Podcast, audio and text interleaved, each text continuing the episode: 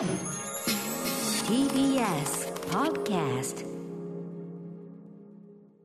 時刻は6時30分になりました。3月31日木曜日 TBS ラジオキーステーションにお送りしているアフターシックスジャンクションパーソナリティの私ライムスター歌丸そして木曜パートナー TBS アナウンサーのうないりさです。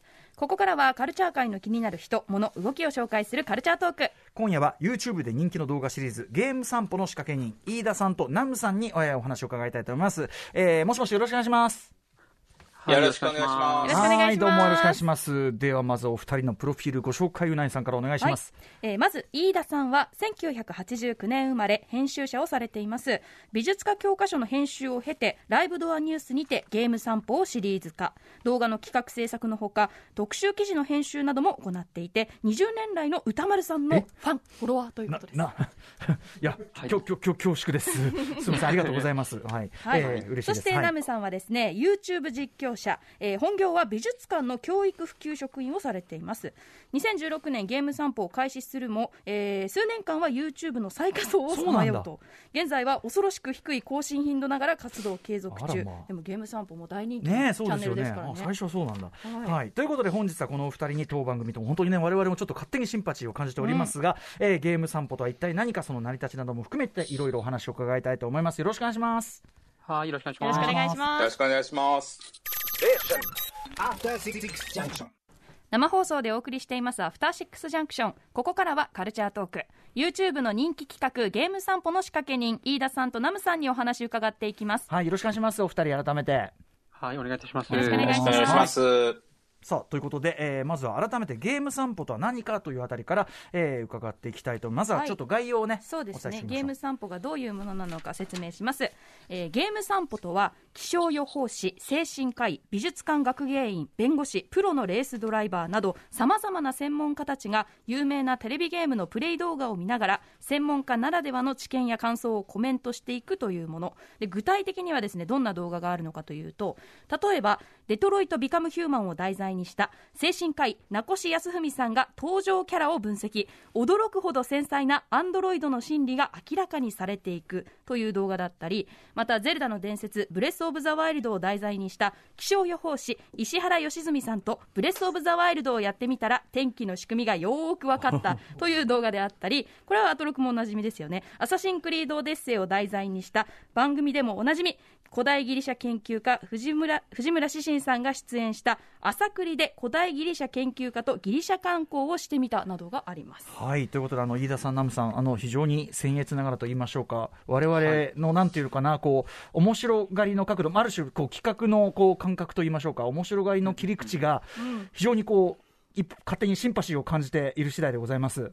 はい、うん。ありがとうございます。てかまあ、僕ら、僕としては、あの、アトロクをめちゃくちゃ聞いてますし、ありがとうございます。実際、アトロクのゲストから、実際こちらのゲストを選んだりもして、させていただいておりますので、うんもう、あの、制作陣の方からパクリだっていうふうに思われてたんじゃないかなっていやいやいや、逆に違います、逆にそのゲーム散歩のこの概要を読んで、あのまあ、あの例えばた解像度高杉新作というね、あのその道のええ専門家から見ると、こういろんなフィクションとかそういうものがね、われわれが見えない解像度で見えるっていう企画やってて、まあ、通じるとこあるなと思いつつ、え、俺ら完全に後追いじゃねっていう、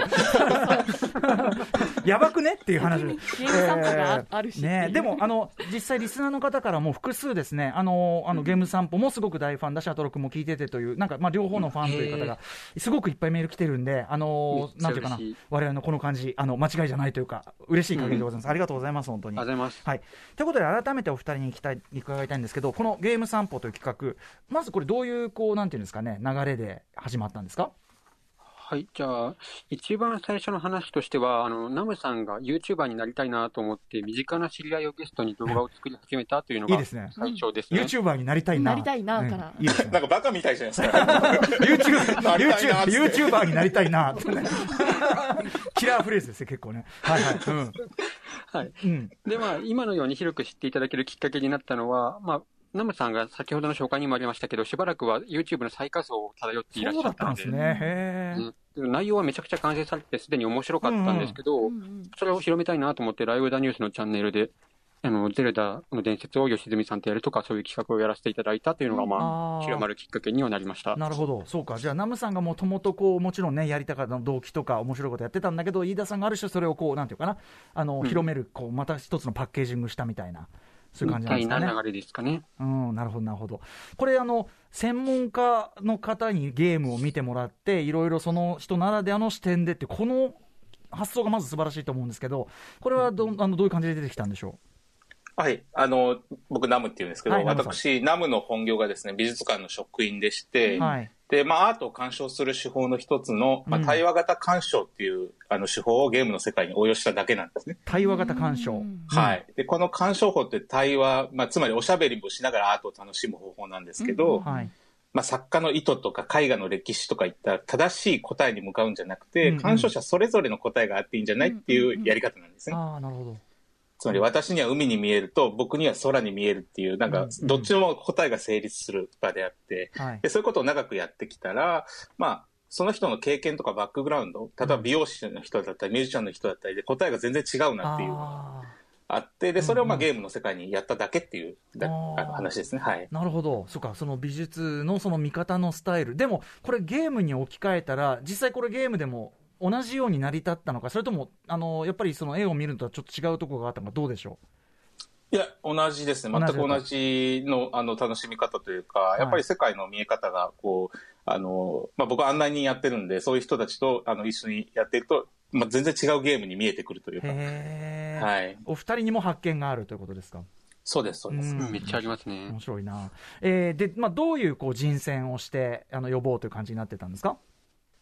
あの、一番最初に YouTube に上げたゲーム散歩の動画が2017年かな。まあ、それが、ぼ僕の息子だったんですよ、3歳の。ほうほう。ほうクーちゃんっていう、クーちゃんっていう子供だったんですけど、で、うんはい僕がゲームやってたら横からブツブツ言ってくるんですよ、なんか。ええで、そこでなんかあそこの滑り台に行ってくれとか、なんかれ冷蔵庫に書いてあるアイスクリームの絵見て、アイスクリームペロペロ美味しいねとかずっとこう、ええ かわいい。めっちゃかかわいい、そう動画もあるんですけど。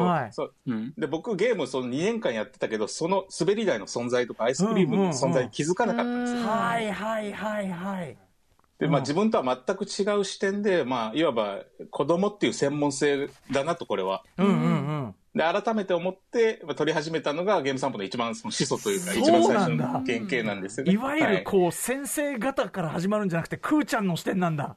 そうです、クーちゃんの視点なんです。やばい、それ。でも、クーちゃんすごいね、それね。うんやっぱり、ちゃんと見てる。我々が見落としてるところを見てるってことですもんね、ちゃんとね。そうなんですよ。僕がやっぱりゲームに熱中するあまり、照準しか見てないっていうのがよくわかりました。うんうんそうですよね。なるほど、3歳。3歳の視点。え、それ何のゲームだったんですか？あ、そうそあ、これね、FPS ゲームだったんですけど、あの、で冷蔵庫のアイスクリームのイラストいや、に。本当にそこでね10分ぐらいね、話されるんですよ。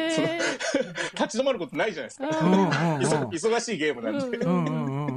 うんうんうんうん。なるほどね。そんなんがまあ印象には残ってるし、最初はそういうところから始まってます。ある種、究極の違う視点だもんね。うん大人同士だとある意味、そうね、話通じた気になっちゃうけど、うんうん。うんうんそこからこう、あの、毎回の人選というか、チョイスはどういうふうにされてったんでしょうか？で飯田さんからお願いします。あ、えっ、と、そうですね。えっ、と、まあ、ゲームによってそれぞれ力を入れてる場所っていろいろあると思うんですけど、はい。背景が綺麗だったりとか、キャラクターの表情だったりとか、うん。うん。それを誰と見たらいいかなって、うん、ゲームに合わせて専門家を選ぶっていうのが一番大きなやり方ですかね。あなるほど。このゲームにはこの人当てたら面白そうだ、みたいなことですよね。そうですね。まあ、やりながら考えるっていう感じですね、あゲームを。例えば、その、どういう組み合わせでしょうか？えーっと、そうですね。まあ、ゼルダが一番わかりやすいんですけど、うんまあう、ん自然が美しいゲームなんで、うん自然に詳しい人とやろう。じゃあ誰かな、まあ、天気なんかいいんじゃないかって言って、気象予報士であったりとか、石原良純さんね。そうですね。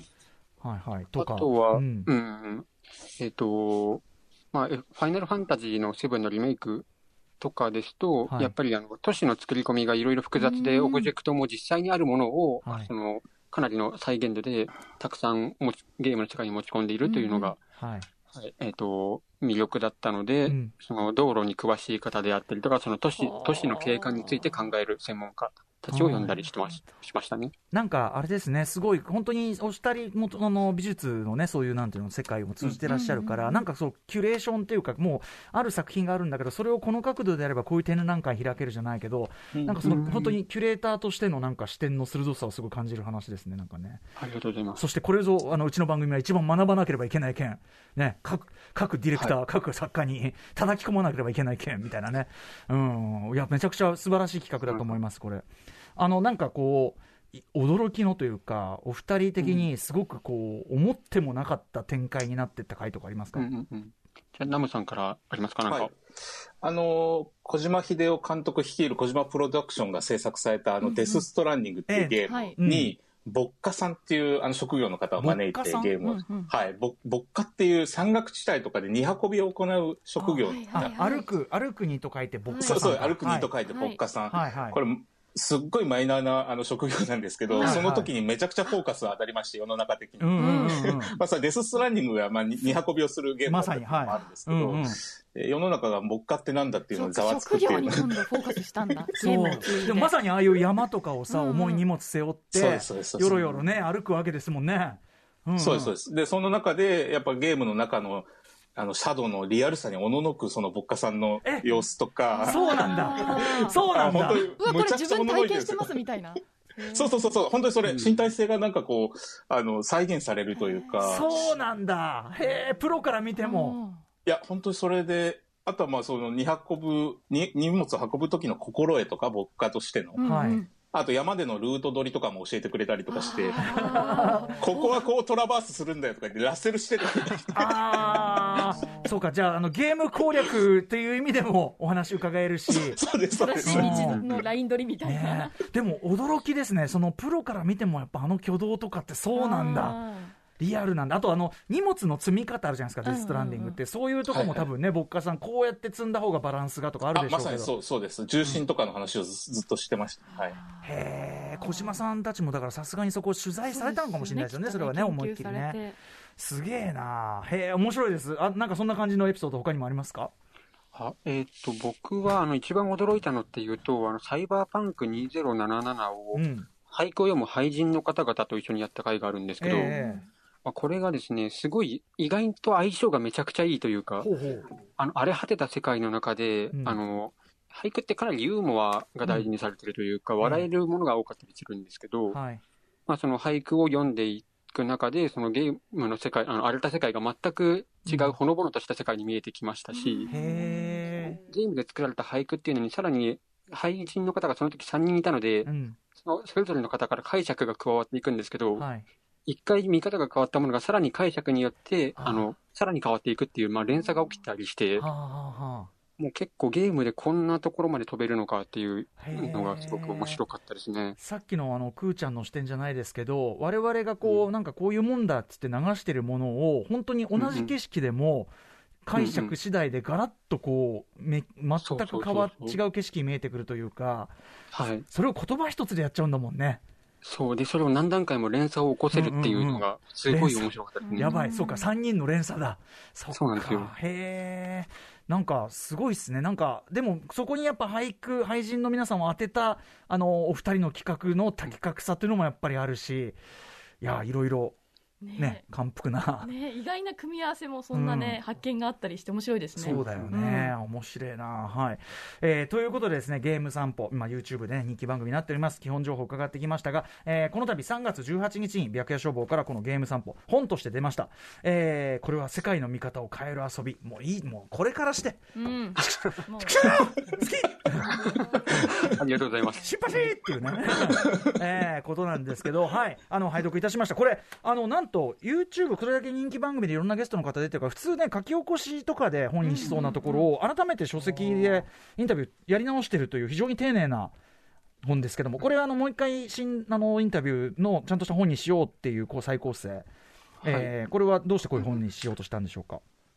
えっと、本を作るってなった時に、まず考えたのが、ゲーム散歩の面白さを紙で再現するにはどうしたらいいかっていうところだったんですよね。はい、でも、書き起こしをもしやってしまったとしたら、多分、それって動画の面白さに勝てないなと思って、うん映像もついてるわけですもんね。はいそうなんです。圧倒的に情報がリッチなので、書き起こしではダメだっていうところで何ができるかなっていうことを考えていきましたね。やっぱベースが動画だとやっぱそこがあるか、うんそうですね。そうですね。やるからには超えたいっていう前の仕事うんうんを、そういう気持ちがありました？そういう意味では今回本だからこそというところでやっぱこの脚注の僕あの、うん、うん、うん。あの脚注が充実してる本ってもうそれだけでぶっちゃけ書く側からすれば手間23倍っていうかねもう一うんもう三もう2冊本書いてるようなもんだみたいなうんことだと思うんですすね。ねこれがすごいですねこの本ね脚注すごいそう、それやりたかったんですよ。うん。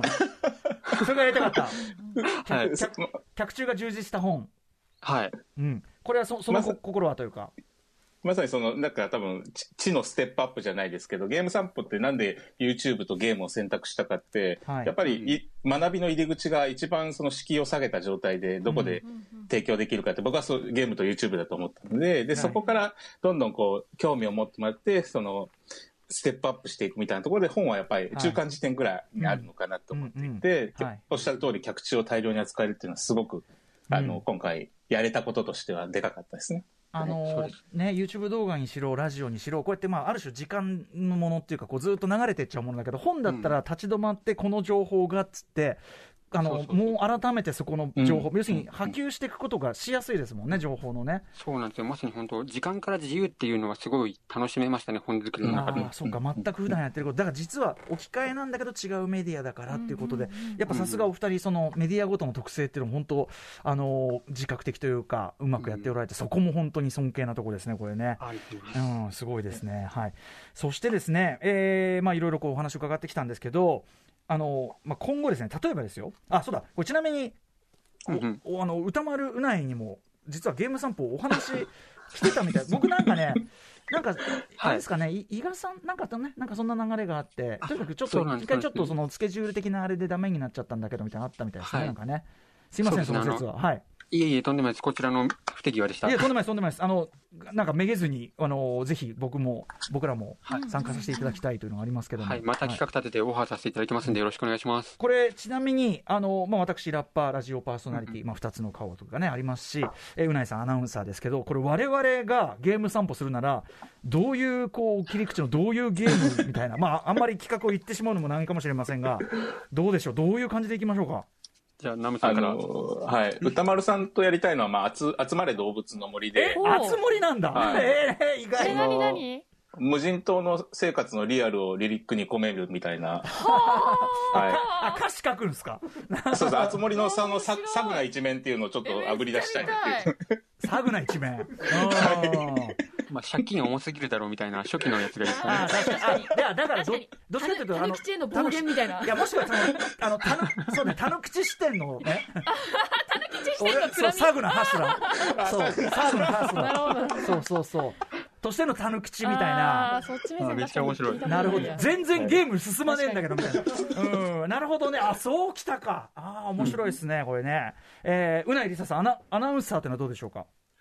えーそうですね。アナウンサーっていうと、まあもちろん読みの技術とかっていうところはね、大きいところだと思うんですけど、メディアに出る人としてなんか総合的な訓練をすごく積まれてるんだろうなというふうに思っていて、なんかいろんなゲームのメディアに出てる人、テレビに映っているニュースキャスターとか、喋ってる人たちを一緒に見ていきたいですね。特定のゲームというよりはえ？いくつものゲームを見たいです。あああ、喋り手としてのっていうか。ーあ、ゲームの中に差し込まれるニュースシーンとかの。そうです、そうですあー。結構多くのゲームにあると思うんでバイオハザードの冒頭とか結構こう、確かにシティでこんなことがありましたみたいなので、ニュースシーンとか差し込まれたりとか。ニュースシーンめっちゃあるわよ、考えたら。それこそ、あの、裁判、裁判バンクだってすげえ出てくるじゃん。あとデトロイトとかもなんかありそうですうんいっぱい出てくる、いっぱい出てくる。っていうか、なんなら、あー本当俺らがやってるのオープンワールドみたいなのって何かしらニュース的なの出てくるかもしれないし。うん、あと思いますね本。当だ。いけますか？やってみたい。あんまり意識して見たことない。うん。確かに、すごいね。うんもうやられるなぁ やられるなぁ尊敬とシンパシーとジェラシーだよ、本当に。うん、すごいことですね、本当に。でもこれ、お二人の企画力と、あとやっぱりそのゲームというのがいいろんなのが出てくる限りは、これ無限にいける企画じゃないですか本当で。すね。いや、そうなんですよね。本当にゲーム会社の方たちに感謝ですよね。うんいやいやいや、でも、何しろ切り口ですよね、やっぱその切り口次第、ものの見方でそのせあの面白くなるよっていうのは、本当に私がそれこそ、すべての活動を通じてやっていきたいことそのものなんで、あの本当に最高だと思います、ゲーム散歩。ありがとうございまありがとうす。ございます。はい、というあたりでですね、お時間近づいてまいりました。えー改めて本の紹介をしておきましょう。はい。ゲーム散歩、専門家と歩くゲームの世界は、白夜書房から税込み1980円で発売中です。また YouTube にて、ゲーム散歩、ライブドアニュースも絶賛更新中ですので、興味ある方はぜひご覧ください。ね、あの興味ある回とかね、そういうトピックから入るのは全然ありですもんね。はい、ということで最後にお二人からお知らせ事などあればぜひそちらもお願いします。はい、えー、ナムからいきます。まあ、あの、ゲーム散歩のコアコンセプトは、あの、さっき歌丸さんもおっしゃった通り、世界の違いっぷりを楽しむみたいなうんで人間本来が持つ、まあ、素晴らしさか面白さをこれからもちょっと伝えていきたいと思いますので、まあ、動画や書籍どちらの入り口でもいいです、またこの機会にゲーム散歩していただけたらと思います。はい。はい飯田さんいかがでしょうか？ああ、もうナムさんの言われたことが全てです。ね、はい。だから何もないです。うん、でもあの今後ともゲーム散歩そのものももちろんあの拝見していきますし、あのまたちょっとでもこれだけちょっといい企画があるともうちょっときついね。ちょっと。そうですね、うん。完璧なフォーマットとして出来上がってますから、ややられた。これは完全に、一緒にさらにあの、ね、発展させていただければ嬉しいです。はい。あのそちらにもいずれお邪魔できる日をあの楽しみにしております。では。あーありがとうございます。はい。ぜひぜひ。ありがとうございます。ということで、えー本日はゲーム散歩から飯田さんナムさんにお話伺いました。ありがとうございましたありがとうございました。ありがとうございました明日のこの時間は歌丸さんの週刊映画辞表ムービーウォッチメンですはい、えーと、イルミネーションスタジオ、ガース・ジェニングス監督、シングというね、えー非常に素晴らしい作品ありましたが、それの続編、シング2こと、シングネクストステージを扱います。Junction.